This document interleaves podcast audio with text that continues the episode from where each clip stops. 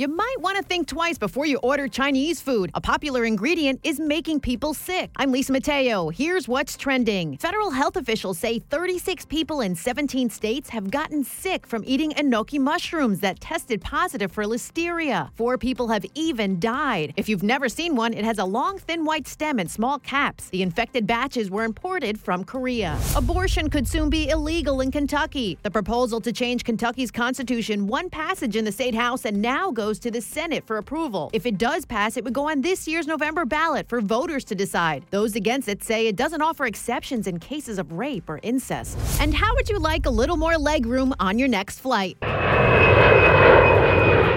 One person sure got it. A video posted by a Delta Airlines passenger of a nearly empty plane is going viral. Many folks are scared to fly because of the coronavirus. The person was on a flight from Salt Lake City to Orlando.